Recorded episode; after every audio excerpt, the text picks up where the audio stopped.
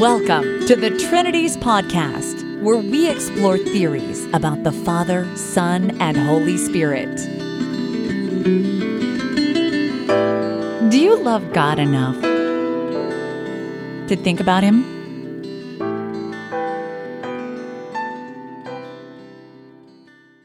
Episode 300 Does the New Testament Teach Trinity Monotheism? with Dale Glover, Part 2. In this second half of my conversation with young Canadian apologist Dale Glover, we talk about a number of scriptural issues, and I end up objecting to a couple of different premises of the main argument that he presented last time.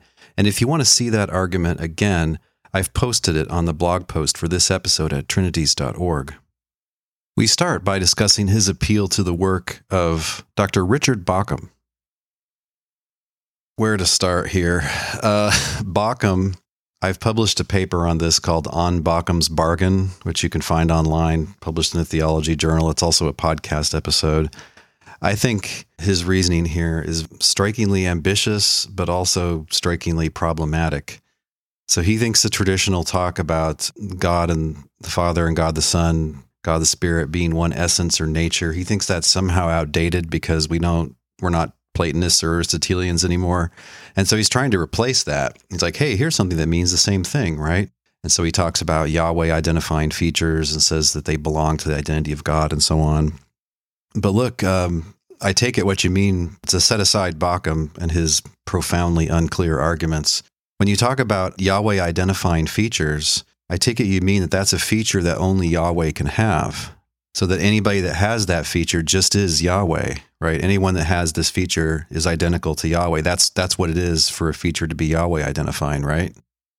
It depends on uh, what you mean by identify. So, so that's why I did because I, I know that your main thing in that that great video, Bauckham's Bargain, I, I loved it, and obviously you can tell some of my my premises come from that video uh, in terms of your characterization of Bauckham's Bargain.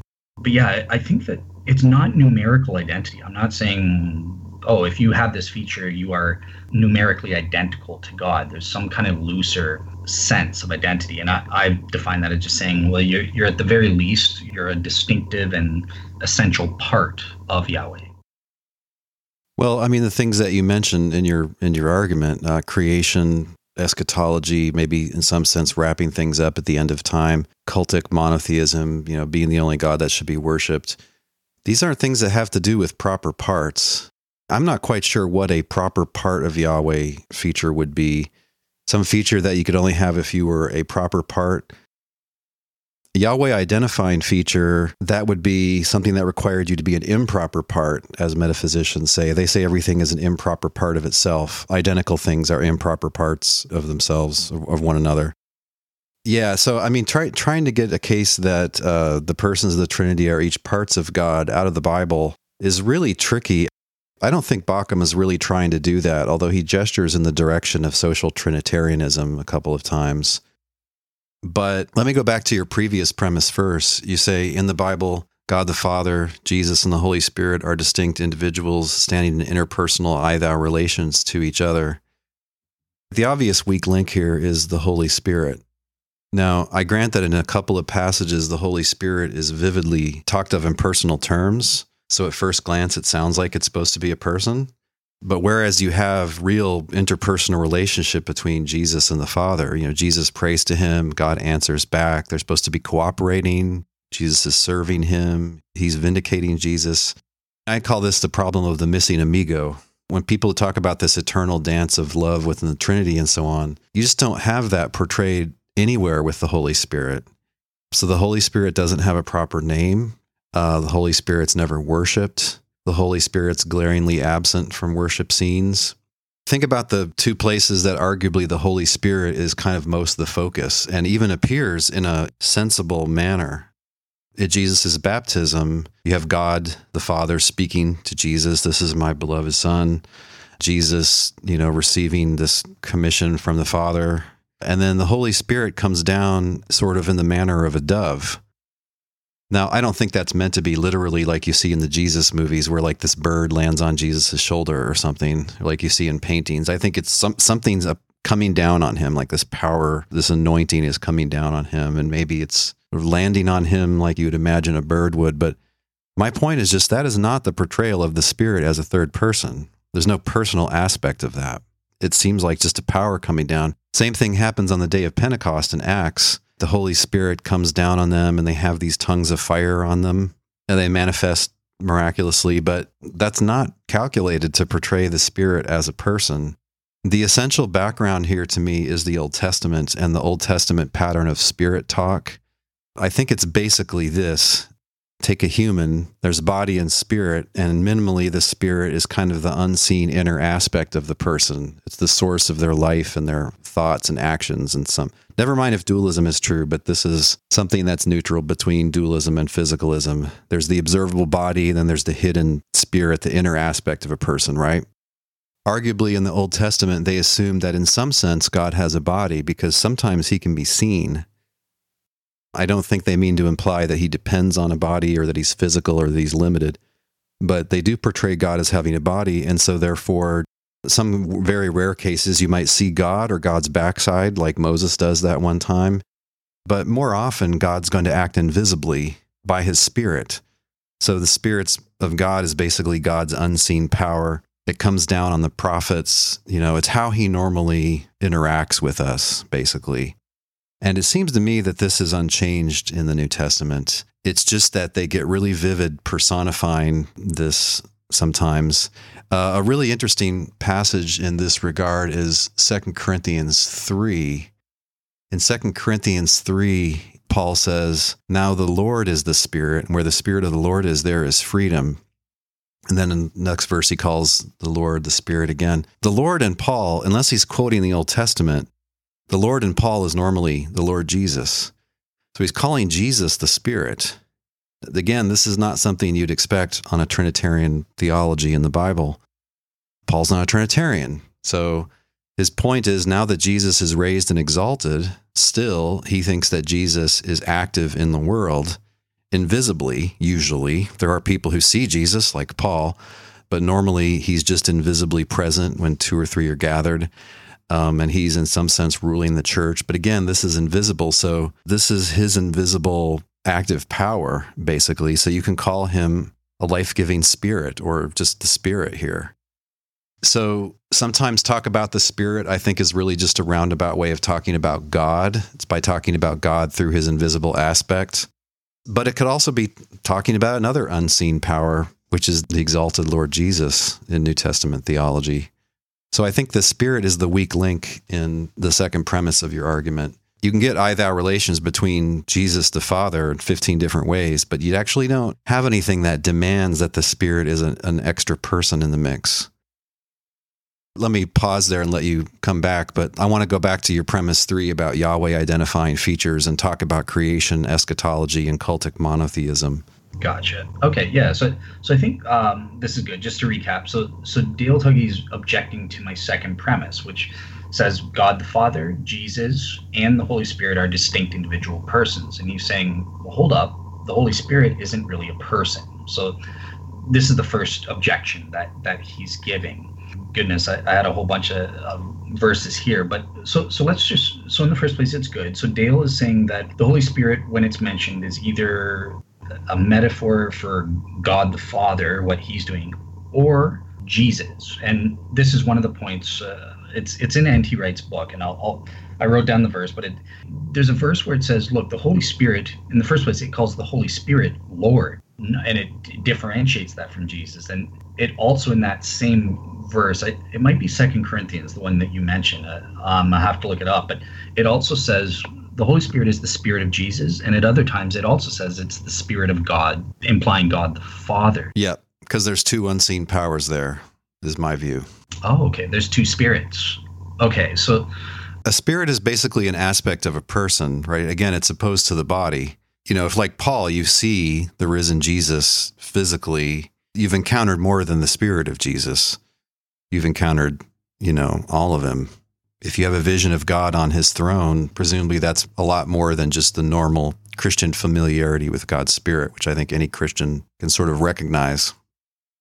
There are verses that just hint that there's one spirit though. Like why doesn't it mention two spirits? So like for example, there there are these three but before I get to the personhood thing, there are these three things that are mentioned, and you know, you're baptized in the name of God the Father, God the Son, and the Holy Spirit, not Holy Spirits. Um, there's also N.T. Wright, uh, so it is Second Corinthians, uh, chapter 13, verse 13. That it's a it's a Trinitarian blessing. It's the closest thing we come to a Trinitarian blessing, according to N.T. Wright. He says the grace of the Lord Jesus the Messiah, the love of God, meaning God the Father, and the fellowship of the Holy Spirit, not spirit. So verses like this seem to indicate there's a, a, limitation. There are at least three things involved. There isn't four things or five or something like that. If you're going to talk about one spirit, it's going to be the spirit of God. And so you do see references, you know, my favorite one would be Ephesians 4 at the start of the chapter almost. There's one body and one spirit, just as you were called to one hope of your calling, one Lord, that's Jesus, one faith, one baptism, one God and Father of all. So call them triadic passages. The other famous one is that blessing at the end of Second Corinthians the grace of the Lord Jesus Christ, the love of God, and the communion of the Holy Spirit be with you. I mean, look, even that's not what you'd expect for a Trinitarian, right? God is one of the three. There's no suggestion that all three are somehow God or parts of God or something like that. In my presentation, uh, which is podcast 189, which became a book chapter in a German book, I talk about these triadic passages. And basically, I think that normally these triadic passages are, I call them Christian unity slogans. They didn't even have a fully assembled New Testament. They didn't have the whole structure of bishops that later came to exist. It's an apostolic theme to emphasize the things that unite all Christians because people were getting divisive. I'm better than you because I was baptized by Paul versus Apollos or something. Uh, well, I was baptized by Peter. Like, no, look, we all serve one God. We all have one spirit that's been given to us by the exalted Jesus on Pentecost. There's one assembly, one church. There's one Lord Jesus, one human Savior, and there's one God. So you have to be kind of looking back with later kind of Trinitarian goggles to say, aha, this is the triune God here. I could have made this a fact in my opening, and you know, in a different version, I would make it a fact. But remember that the Trinity, according to tradition, is something that's supposed to be really important, right? Even if it's not essential for salvation, it's not an option. It's supposed to be really centrally important, even foundational to Christian theology, if not Christian living too, right? So, given that, you would expect that God would lay this out somewhere in divine revelation. You'd expect it to be a passage where you could look in your study Bible and the header supplied by the translator says, here's where it talks about how God is the Trinity. But there just isn't a passage like this, right? We're just hunting around, finding little bits here and there and trying to piece them together Right. But just the fact that we have to do that is not what you'd expect. You'd expect God to just simply be reasonably clear, not murmur and hint, but just tell us, hey, guess what? I'm a Trinity. Deal with it. The Jews don't like it, but hey, there's three parts to God. The fact that that's not said, I think, is really something that needs to be reflected on.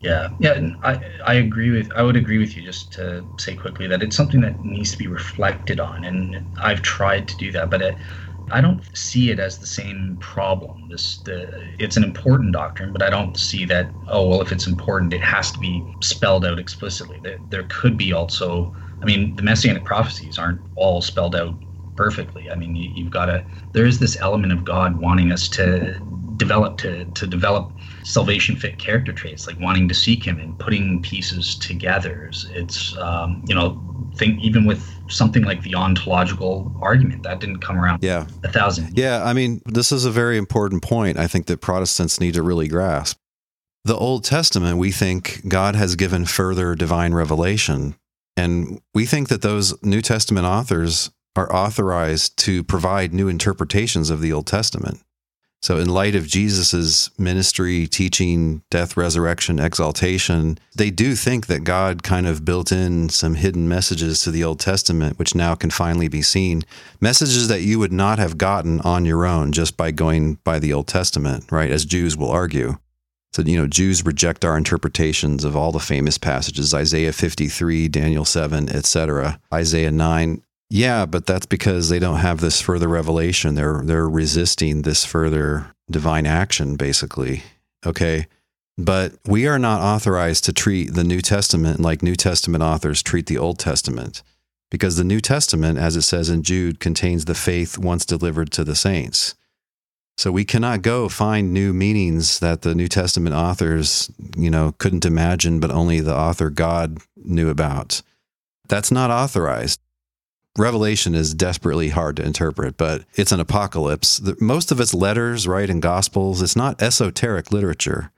So there's no authorization for us to hunt around and find hidden meanings in there. We need to stick with the surface clear meanings that they are emphasizing. Otherwise, we're outsmarting the authors. Now, if you're Catholic, you can just say, hey, look, the church gave us these books. The church is really the vehicle of God's revelation. And uh, yeah, the Trinity's not in the New Testament. Some Catholic scholars will happily concede that. Not only concede it, they'll tell you outright on their own without without being pushed. yeah. They just don't care because they they found the Trinity on church authority. So yeah. they say, look, it's in the Second Ecumenical Council and in many later councils like the Fourth Lateran Council, Council of Trent, First Vatican Council, and so on. Mm-hmm. And that's really what you have to have to get the Trinity. It's a delusion of Protestants like Calvin and Luther that actually you can just skip all later tradition and just, you know, pretty easily derive it from the New Testament. Modern New Testament scholarship does not support that. Mm-hmm.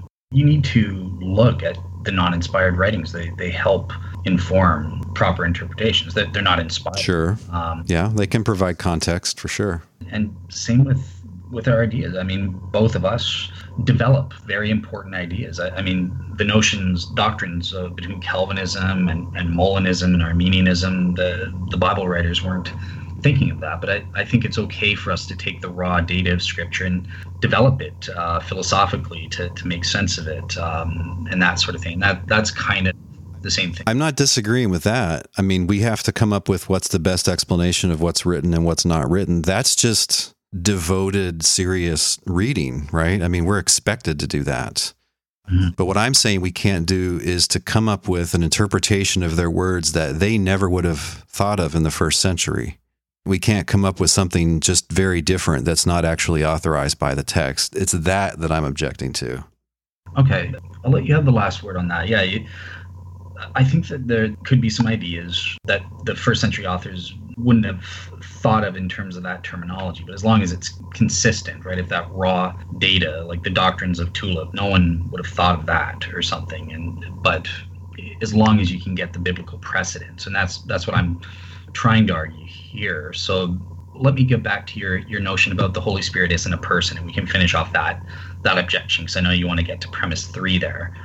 Okay, so in terms of the Holy Spirit not being a person, I'm, I'm not sure. I mean, I, a lot of the same things that cause you to think Jesus is a distinct person from the Father apply to the Holy Spirit. The Holy Spirit pleads to God the Father. He, um, personal pronouns, he's called a him, are, are, applied to him. And I do know the Bible verse for this one, John 14, 16 to 17. So, you know, is when Jesus says he's going to give us the Spirit, the, the counselor, to be with us forever. And because it neither sees him nor knows him, you know him, for he dwells with you. So he, the Holy Spirit is a he. It's it's a, a person. So yeah, I'll, I'll leave it to you, and I'll give you the last word on on that. But aren't there verses that hint that the Holy Spirit is a, a he, a person? I immediately grant that there are verses that, on the face of it, sound that way. But, you know, context is king in interpretation. And that's why I mentioned the context of the Old Testament and just of the entire New Testament, you know, and we need to be careful about what's there and what's not there. If we just cherry pick five different verses, you know, it can just look obvious that, hey, in the New Testament, the Holy Spirit is a person in addition to the Father and the Son. But when you put those personal sounding language in a wider context, it's just not clear that it should be taken that way. Go back to what I mentioned before. You'd expect the Holy Spirit, if it's a divine person, to be worshiped. There is no thing like this. So there's a really glaring absence there, for instance, in Revelation 5, or any time worship is being talked about.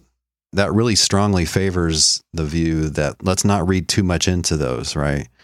I have a couple early podcasts on this, Trinities podcast 25 and 26, where I interview very well educated guy, Pastor Sean Finnegan, about this. And yeah, so I, I claim this is a case where further study is very important. And history confirms this, right? Because the status of the Holy Spirit we're told by Gregory of Nazianzus, was still a lively subject of dispute in the year 380. So scripture is just not as clear about this as it could be. When the Trinities podcast returns, we discuss what Dale Glover called the Yahweh identifying features that, in his view, the New Testament attributes to Jesus.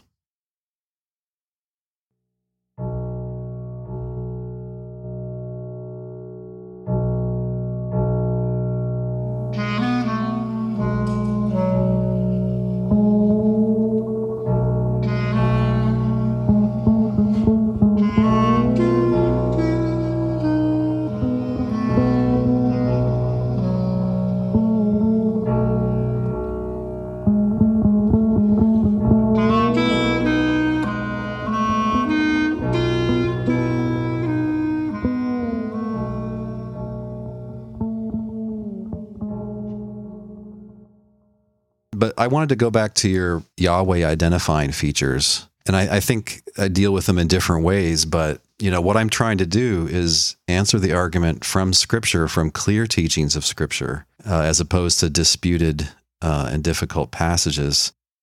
So, uh, the Yahweh identifying features that you mentioned are supposed to be creation, something about eschatology, and then cultic monotheism, like being the unique object of worship, I guess. Yeah. One basic point is if Jesus or the Holy Spirit have Yahweh identifying features allegedly, we also need to be on the lookout for features that imply distinctness from Yahweh. And I mentioned several of those in my opening statements, such as Jesus having been dead one time.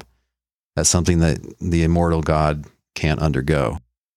Being subject to God, getting all of your amazing powers and your message from God, that's something that God can't do. So don't just sort of be selective and submit to confirmation bias and pick the God sounding things. Look at all the God sounding things about Jesus, but also look at the God distinguishing things about him, is the way to go about it. Um, so, creation, this is a big topic. We could spend the whole couple of podcasts talking about this. I go at length through the passages in Trinities podcast 258 and 259 called Who is the One Creator? But basically, my view is okay, in the Old Testament, Yahweh is the unique God. And what makes him unique from other unseen beings is that he is the only creator of the heavens and the earth. And he did it all by himself. He didn't have any help. He demands credit for that. You know, me alone it was only his hands, so to speak, that got dirty in creation. And so that's that's a strong emphasis that you see in Isaiah, for instance. But it's look, it's always there. It's in all the writings attributed to Moses. I disagree with the view that, you know, originally the Jews were polytheistic or henotheistic, whatever that's supposed to be, and then they somehow evolved into monotheism later when Deuteronomy came around. I disagree. I think in Exodus and Genesis, there's one God and this is the creator and because of that, no unseen being is comparable to him, and he's fully provident over his creation. Okay, so in the New Testament, the uncontroversial and clear mentions of creation, it's God, that is to say, the Father, who's the creator. And so they just are accepting the Jewish view. It's not really an issue. Now, there's a handful of passages, John 1, Colossians 1 mainly, where creation is attributed to Jesus, or rather, God created through Jesus, is their interpretation, which opened the door to uh, Logos theories in the late 100s.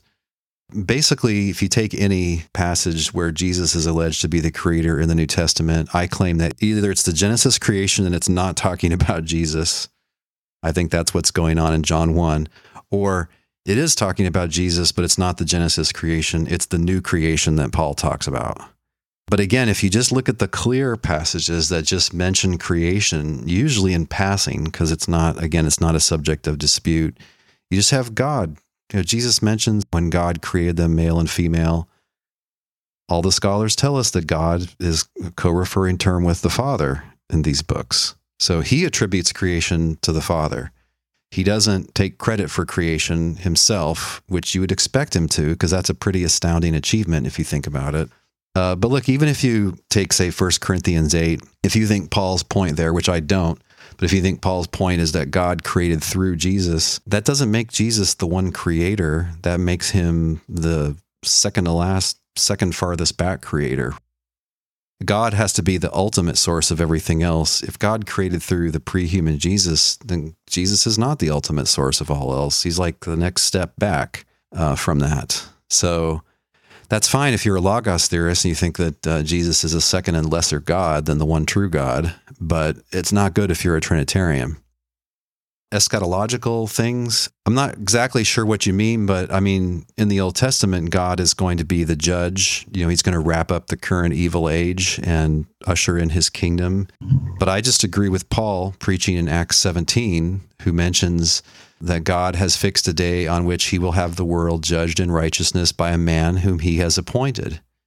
And of this he has given assurance to all by raising him, that man, from the dead. So yeah, you would think that, you know, whoever is the judge is going to be God himself, but according to the apostles, he has delegated this to Jesus. It's no good to insist that something can't in principle be delegated when the New Testament is telling you that it's delegated. Uh, I mean, look, even the Old Testament should make us think that some shocking things can be delegated, right? So Several times in the New Testament, they presuppose and they reference this famous vision in Daniel 7. In the vision, I saw one like a son of a human being or son of man coming from the clouds of heaven. Oh, who's that? Is that God? Who's this coming? And no, he came to the ancient one. Okay, that's God. We that's been introduced. That's God on his throne. That was that was earlier in the passage. So the one like a son of a man comes to the ancient one, is presented before him. To him was given dominion and glory and kingship, so that all peoples, nations, and languages should serve him. His dominion is an everlasting dominion that shall not pass away, and his kingship is one that shall never be destroyed. And yeah, in Revelation 5, it kind of looks like either right at God's throne or sharing God's throne, maybe. That's kind of surprising, but given New Testament teaching that God has exalted the Son to his right hand, they understand that to imply that he has to be given religious honor, basically, but that's okay because this is to the glory of God. So, yeah, in Old Testament times, they could be very absolute, right? Because the Jewish prophets are constantly fighting against the creeping idolatry of the nations around them. Hey, yeah, fine, worship Yahweh, that's cool, but you better worship these other deities of the other nations if you really want to have your bases covered. That's like the, the polytheistic selling point, right? Yeah, okay, maybe your God's real, but hey, uh, these uh, these other nations they have their other gods too. So yeah, relative to Yahweh and the other alleged gods, the Old Testament prophets pound the table that you can only worship Yahweh. Right, because he's the only true God. He's the only creator that's sovereign over the world that he created.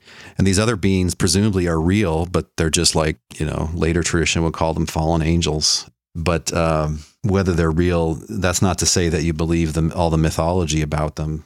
So, yeah, in the New Testament, Jesus isn't presented as a god, much less one of the pagan gods of the nations. He's explicitly, right, an ex- a servant of the one God, the one God's anointed one.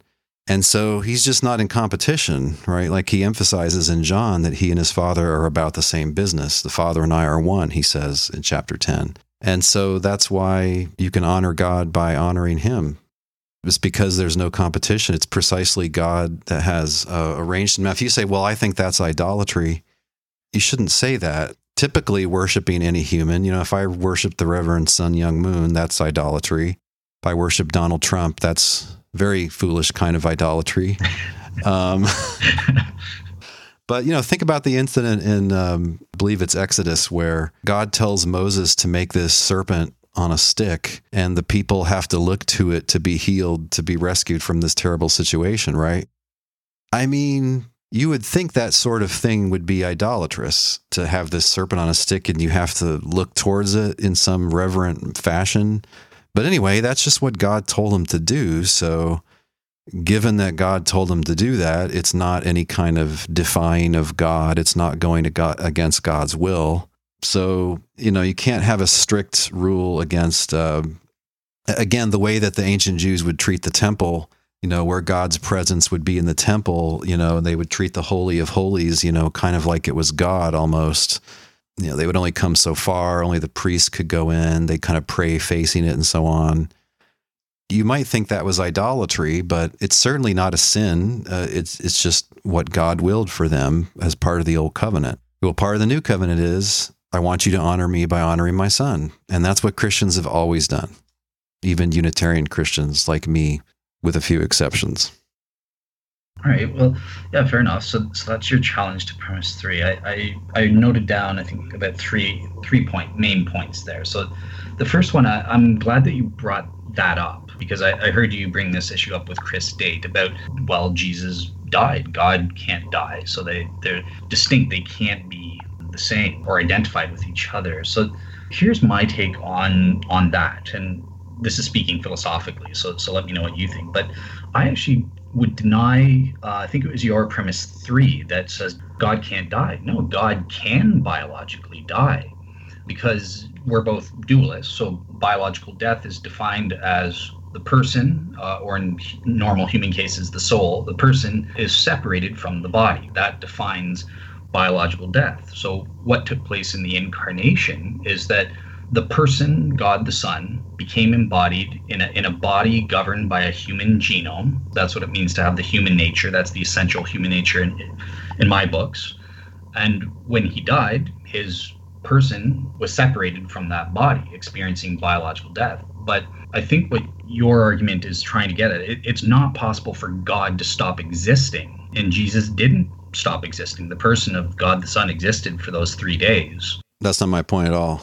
And my point is more fully spelled out in podcast 145 Tis Mystery All the Immortal Dies.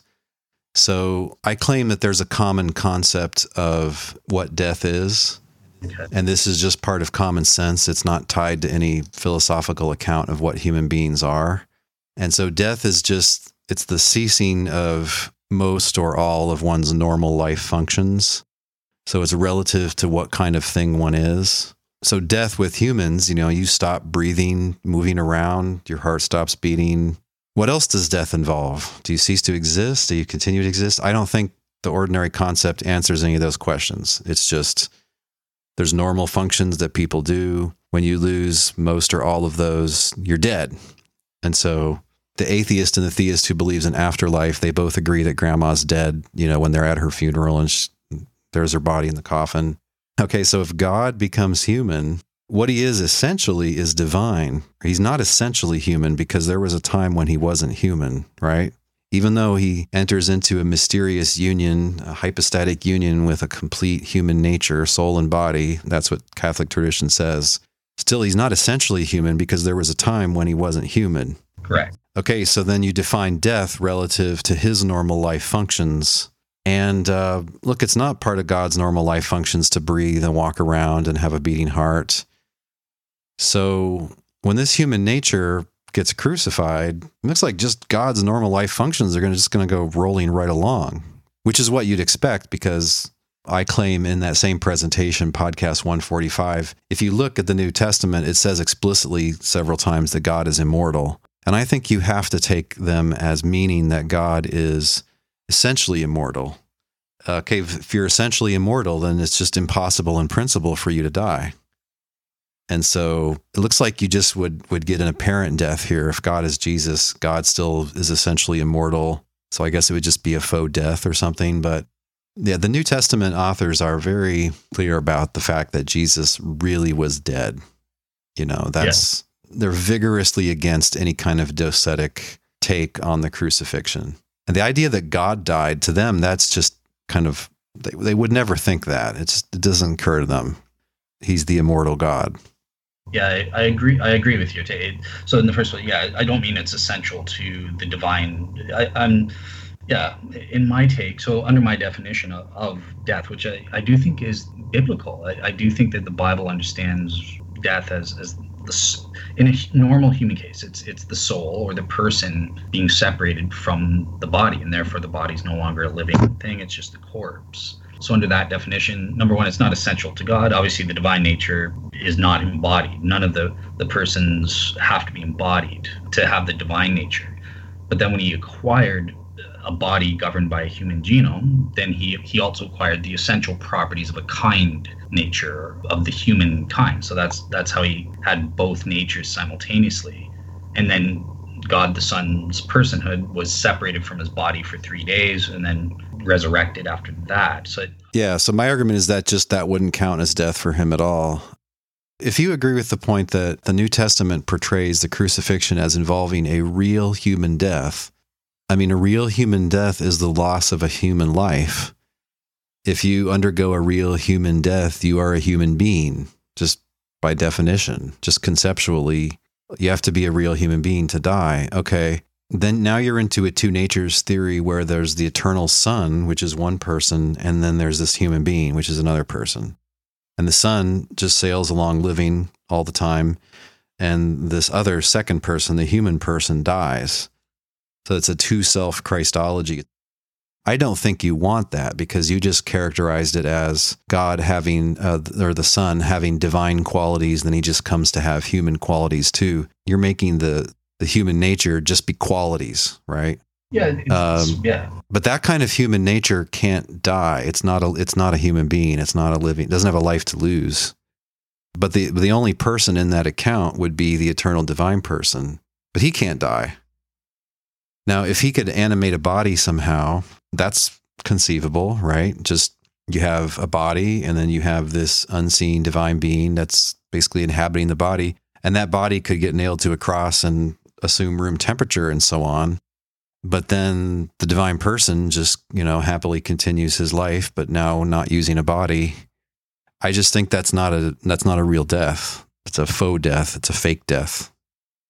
I think our fundamental difference there is is how do you define what is counts as death as a human death. So yeah, I, I definitely there's only one self, one person that becomes embodied uh, or animates that body, as you say, taking sort of a Cartesian dualist perspective for simplicity there. Um, I mean, Dale, I think you're really stuck with a docetic take on on the crucifixion then, because it can't be that guy who dies. He's the an eternal, immortal, divine being.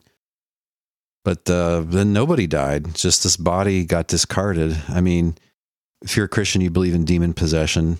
Now, I don't know if this is possible or not. There's no scriptural example of it, but imagine I died and my soul leaves my body, okay?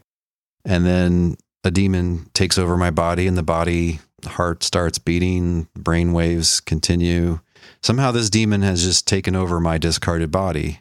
And then suppose um, you come along and you say, "You foul demon, you you can't uh, you can't have Dale's body. That's that's a terrible thing." And you just you know you, you murder me like in the zombie movies. Uh, well, not me. You you blow this Dale's head off with a shotgun. Um, you have not killed any human being there. You have deprived this demon of this tool that it was using, this this uh, interface that it was somehow interacting in the world with. Uh, but because there was no human person there, you haven't killed a human person. I'm not trying to be blasphemous. I mean, I, I know what the demon possession isn't the same thing as the incarnation, but if the incarnation is supposed to be this eternal divine person now is inhabiting this body, then when that body dies, it's not the death of a human person. It's just the divine person doesn't have that body anymore. He's he's never been dead. It looked that way to an outsider, but if that's the theory, then that that would have to be what happened.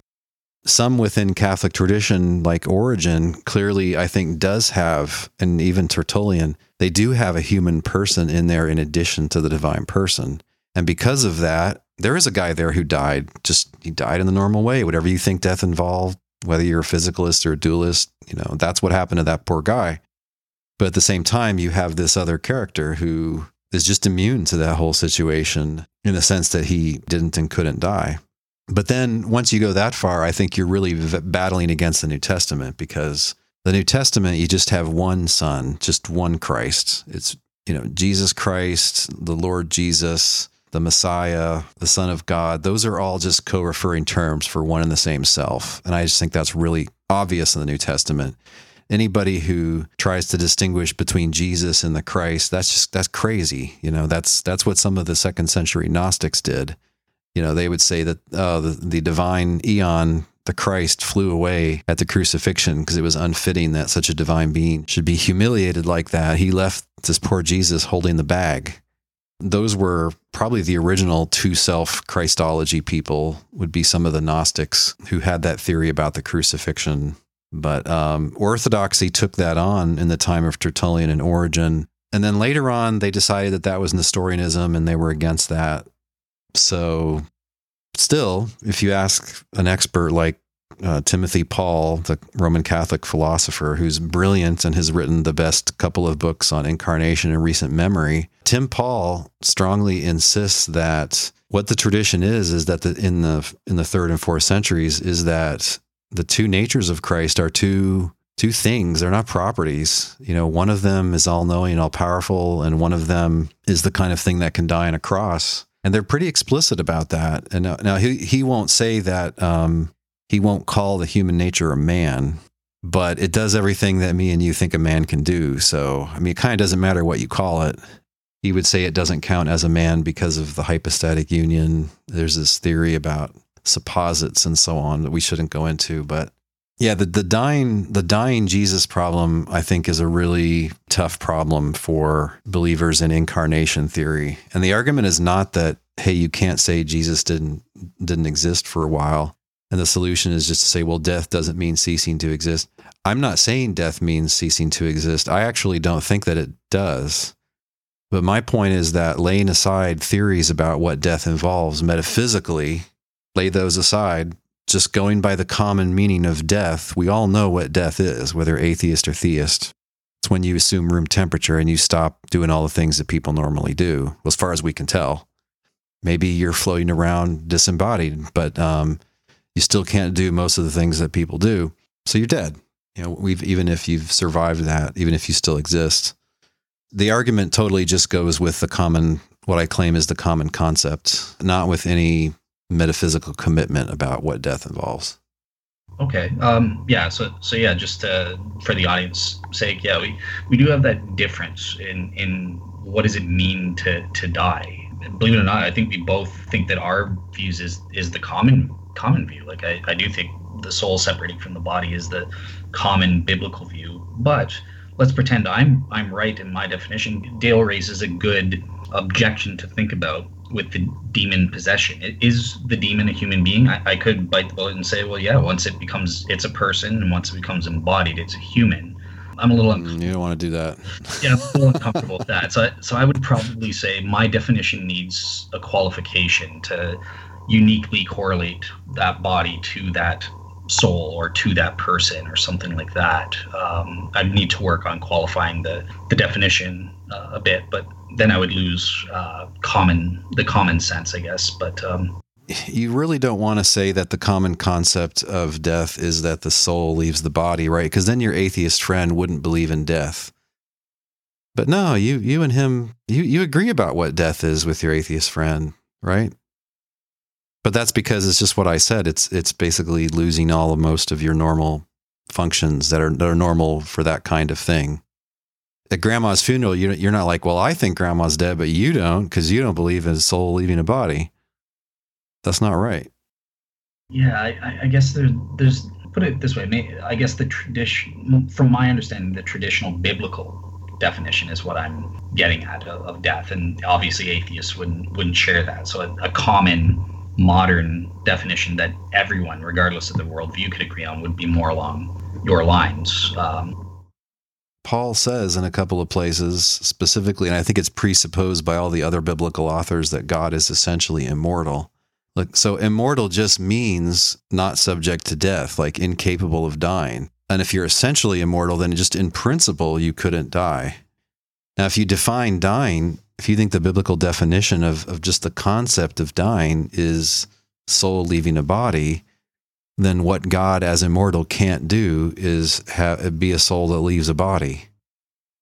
But that, then you're trying to say that's what happened in the crucifixion. You need an account of God's immortality. That's a con, that's an explicit New Testament teaching. And my argument that only that they have to mean essential immortality is they say that God is immortal, and then one place they say he's the only one who's immortal. But at the same time, they believe the risen and exalted Jesus is immortal.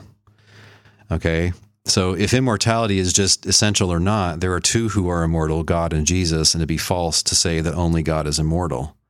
So they must mean essential immortality, which, yeah, that's that's just part of monotheistic theology, really, and part of Jewish monotheism. So this is all from a dualist, okay? Yeah. I I think this is what death involves for people. Uh, I mean, I think there could be death that doesn't involve separation from a body. Like if God wanted to kill an angel, seems like it'd be a very easy thing for an all powerful being to do. And I don't think it would be the separation of the soul from the body. I think it would just be what I said. It would be that angel would lose all or most of its normal life functions. Now you have a dead angel.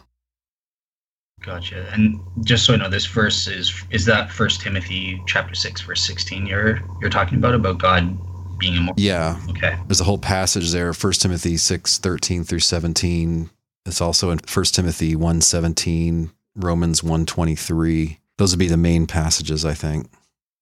Gotcha. Okay. Yeah, I, I need to to look at that because it, it is talking about God the Father, which fits the Unitarian thing. So I would, I would need to reflect on what does immortal mean in this verse, and is that consistent with my definition of death and other verses that define normal human death.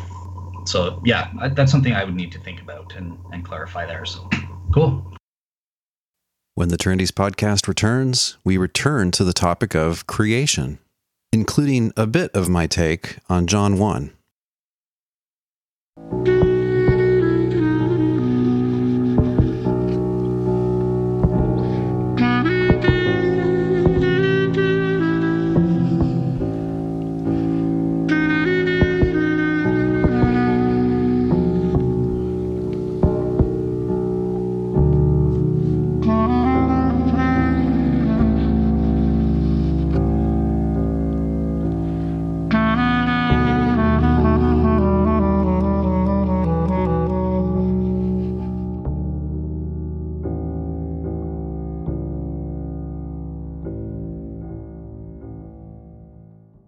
Your other point was about creation. God alone, God the Father, is the creator in the Old Testament.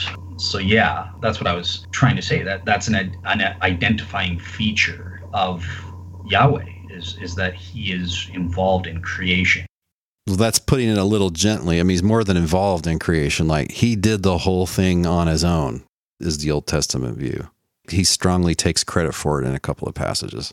Gotcha. Okay, so so you would affirm premise three that yeah this is an identifying feature of, of god. He, he can't share it with other non-yahweh beings or other gods or other humans yeah if you're the only creator who did it all by yourself then there can't any, be anybody else who also is that right? That's that doesn't make sense. So yeah so we agree on that. I think your your objection would be more with premise four in, in saying that well jesus is a separate person who also has this property because he you know god creates through him. And so with john 1 1 I, I, remember hearing in one of your shows and i was happy to hear that we we actually agree on on this much that i think what the logos christology that came afterwards from john and derived from john is, is kind of confusing greek philosophy with what john was going on but john more had a hebrew notion or you know the aramaic memra the word of god and Yep. Jews at that time they said, look, the, it's, it's not God, God proper Yahweh. It's the Memra walking with Adam and Eve in the garden, and, and they they insert this Memra in, in a whole bunch of passages passages that actually say no, God did it. So I, I agree with you that I I think John has this concept of Memra. But the shocking thing is in John one, he he's saying in this this Memra became flesh. That Memra is Jesus, and he was with God, distinguishing him from God the Father, and was God. And, and this really seems to support the Trinity monotheism that this logos that became flesh, which is obviously meant to be Jesus, it, it's not just this. Uh, well, I'll, I'll, let you bring back that objection, but um, yeah, I mean, look, it doesn't support Trinity monotheism at all. I don't even think the passage is consistent with with any kind of Trinitarianism because the one who's called God at the start of John one, that's that's the Father. So in beginning was the Word, the Word was with God, and the Word was God. You know, the Word which is with God, that God means the Father, it's with the Father. And then it says the Word was the Father. So, um, yeah, I think you're referring to podcast one, uh, 291. And the question is, is the God that's with God, is that a different God than the God that he's with? And I claim it's not but you have to exegete the whole passage, which is it's a notoriously difficult passage. But the bottom line, I think, is that the word is a personification of a divine attribute. It's it's much like talk of God's wisdom in Proverbs eight and in many later pieces of wisdom literature that aren't in the Protestant Bible. So God creates by his word in the Old Testament, but that's not like a second agent. That's just God speaking things into existence. And then this word becomes flesh and dwells among us. Yes. But the text doesn't say, nor does it presuppose that Jesus is the same person as this word. The word is just supposed to be a personification of God's wisdom. Yeah, God's wisdom is uniquely revealed, uniquely seen in the life of the man Jesus. That's a view you see in different ways throughout the New Testament. They call it wisdom Christology as, as just a general theme. So I think it it fits in with that general theme of the New Testament to read John 1 that way. It was the Logos theorists who ran wild with it, and they said, hey, this word that's with God, this must be, in their words, they said it was a second God who is with God, the, the one true God, the Father. And so they found this exegesis to be so compelling because they were Platonists and or they were influenced by Platonism and they thought that God was so holy that he couldn't interact directly with creation, but he had to kind of emanate out an in-between being that's sort of neither divine nor created. And it's that intermediary demiurge, uh, craftsman through which the ultimate God has to interact with the world.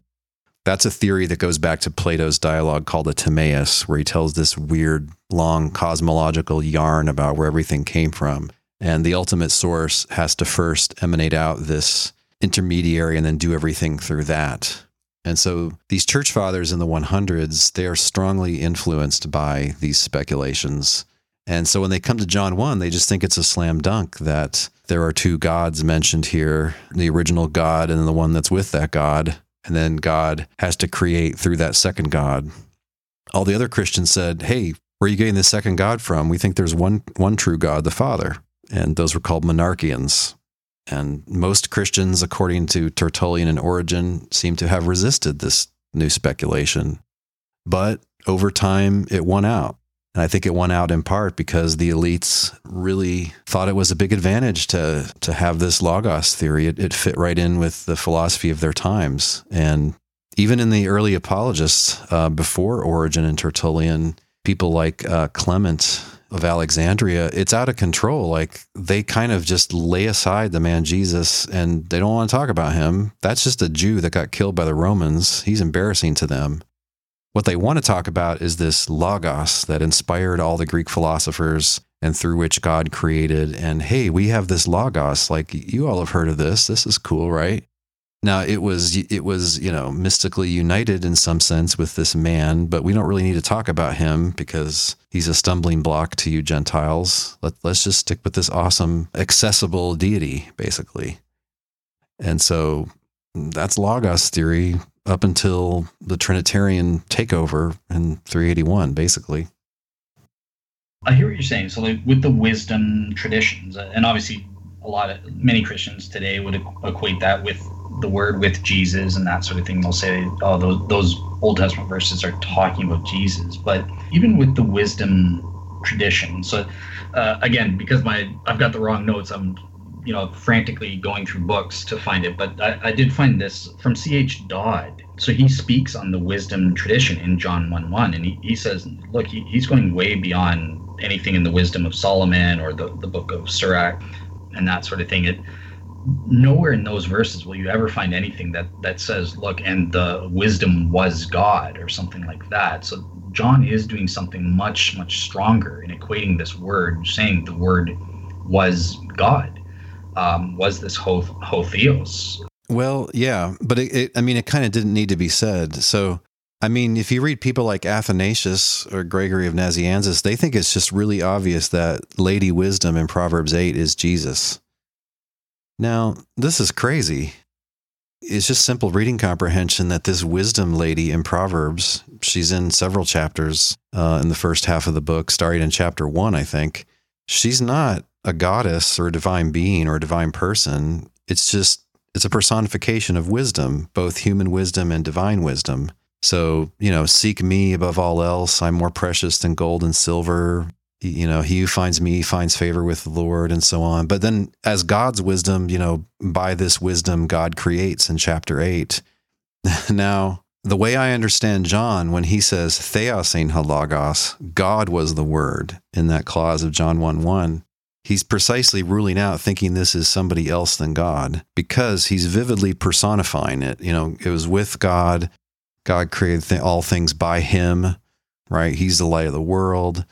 And, but he's warning you right as he's about to do all this personification that, yeah, I'm not really talking about somebody else. This is just God, right? Whatever wisdom does in Proverbs, that's just what God does. Whatever God's word does in, in any Old Testament passage, you know, his he healed them by his word or he created by his word, Psalm 33 6. Whatever God's word does, that's just what God does. It's not an additional agent.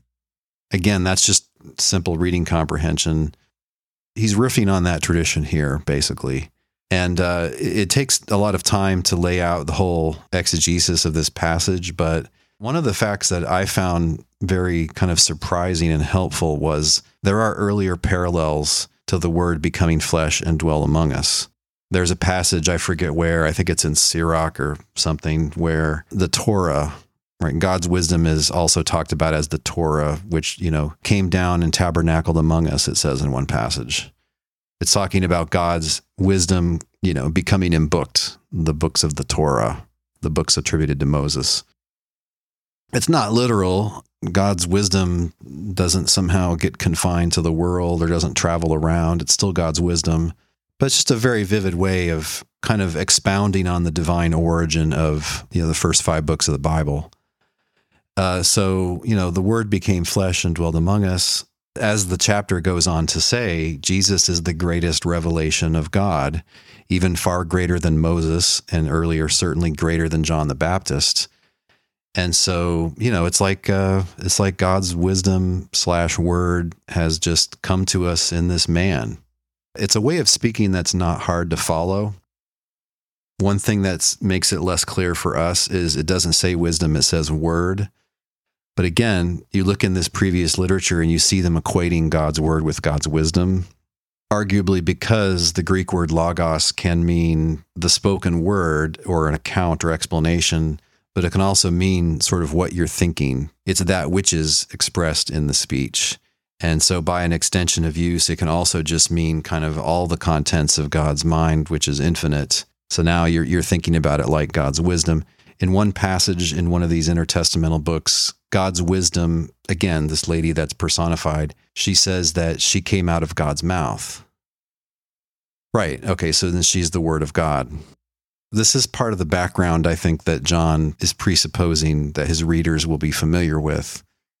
And so by that, he's not teaching two creators like the Logos theorists thought, or that God had to create indirectly. Like, no, the, the doctrine of creation is unchanged. You know, he creates all things by his word. It's just, just him who does it. And guess what? You know, the, the greatest revelation of God's mind or God's wisdom or God's message, you could say, is this man right? The word became flesh and dwelled among us.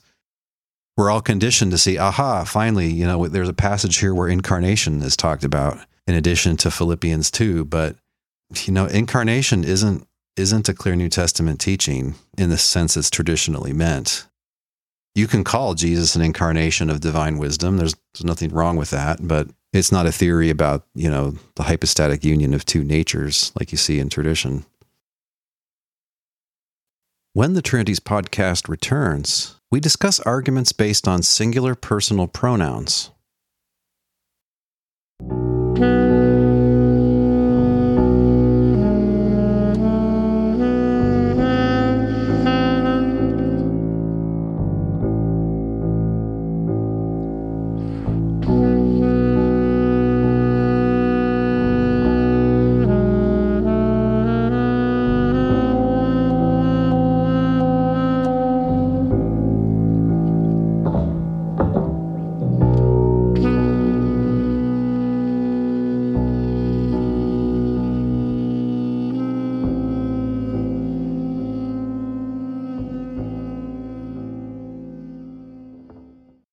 Is there anything in terms of your case that you really feel we need to address or that we've overlooked?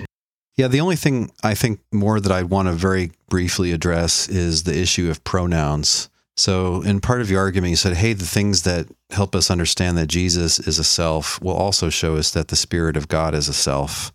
You know, for instance, there are places where singular masculine pronoun is used for the Holy Spirit. Yes, there is, although some of these may be where it's supposed to be Jesus, but there's a very powerful Unitarian argument here. I talk about this in a 2014 paper, which is free online in the Journal of Analytic Theology. The title is something like Divine Deception and Monotheism. I talk about this argument as given by some early modern Unitarians. So, but the point is not that whenever you see something referred to by a singular personal pronoun, that that has to be a person, a self. That's false, right? You can talk about your boat, call her her, refer, and you know she's my prized possession, and so on. You don't think that boat is a person.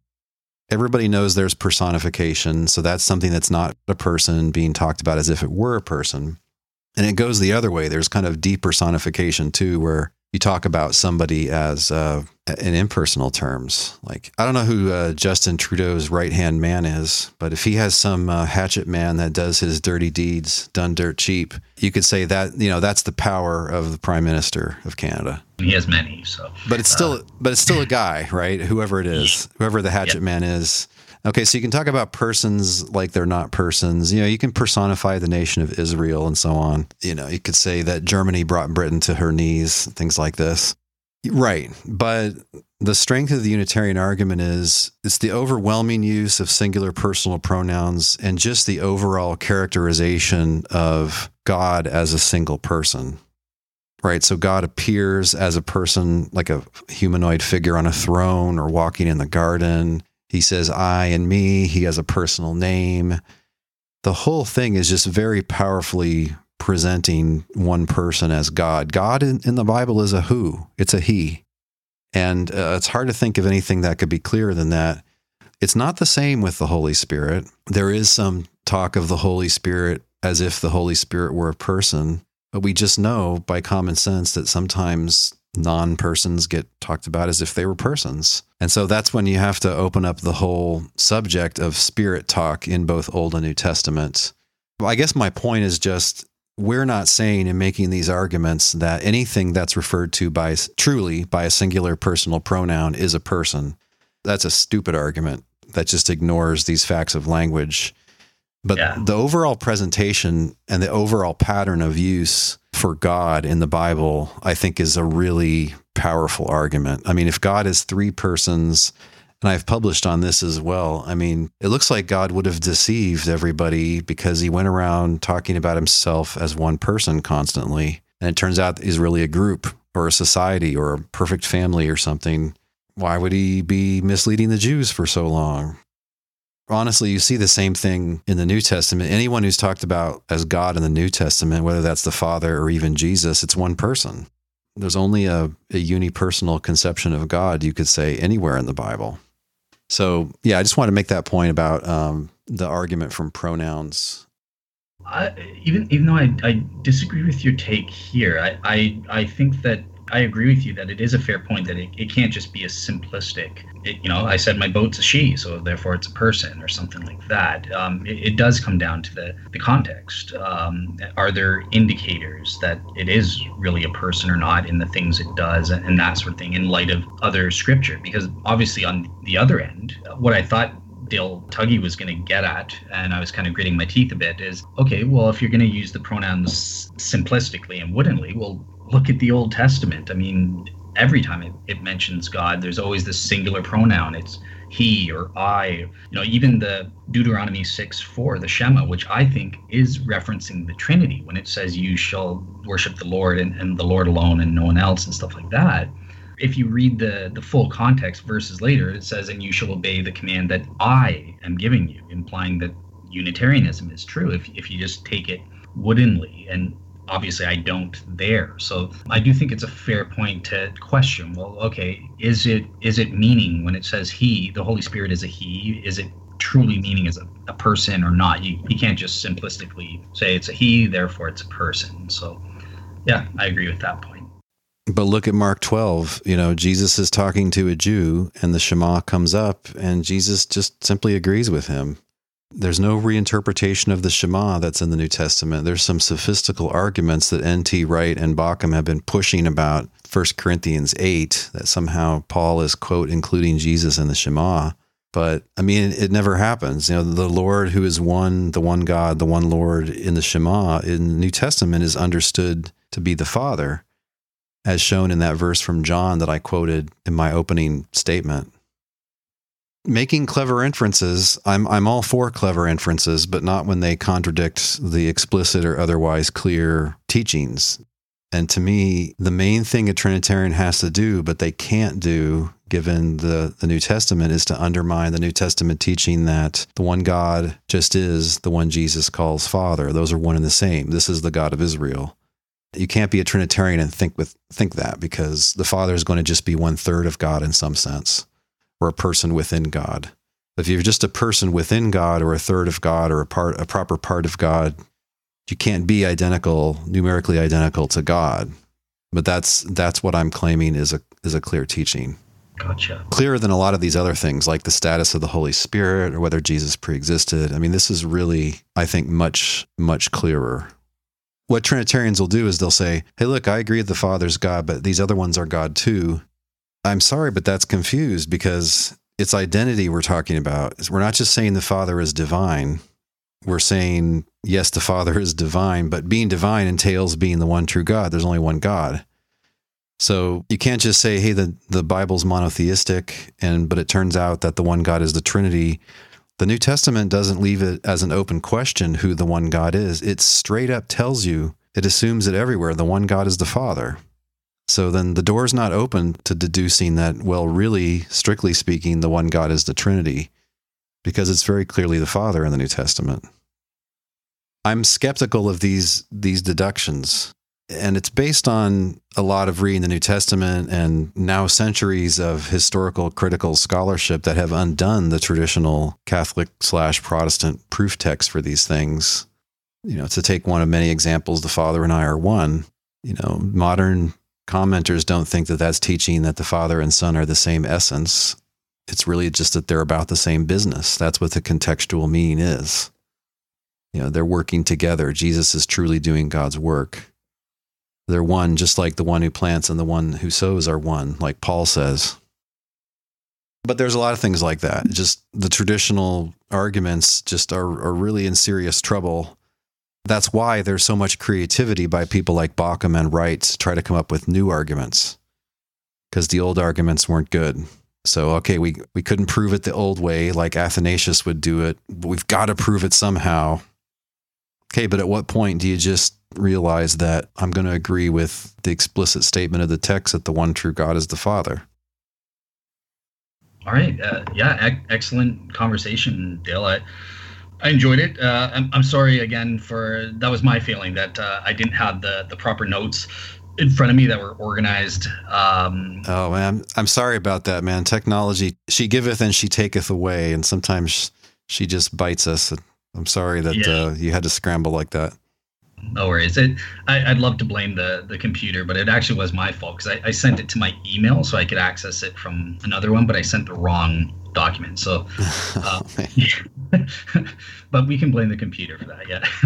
so yeah, it was a, a great conversation. Uh, I do think that there were some good points uh, mentioned on both sides. and both Dale and I will provide sources on our respective things. Uh, you know, please check, go further than what we've been able to see. Check, check what the scholarship says on both sides. And yeah, thanks for coming on, Dale. I really appreciate it.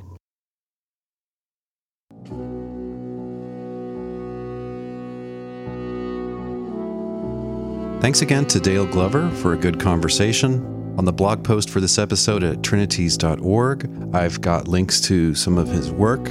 And also, I've got links to a bunch of scriptures and other Trinities podcast episodes that are relevant to the many topics that came up in this long discussion of ours. Thanks for listening. Next week's episode will be the last episode for a little while. I always take the month of August off so the third July episode will be the last one until the first Monday in September.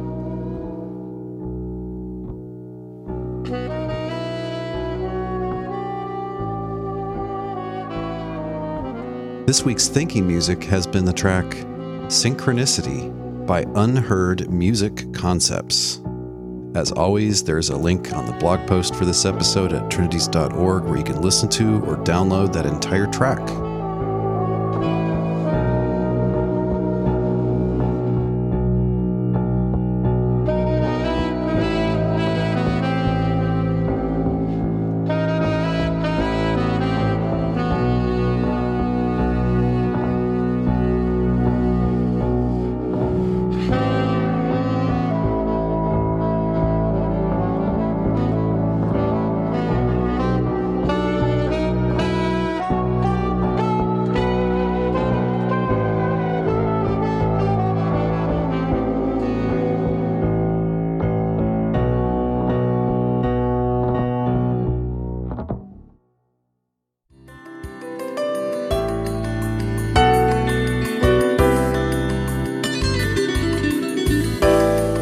Listening.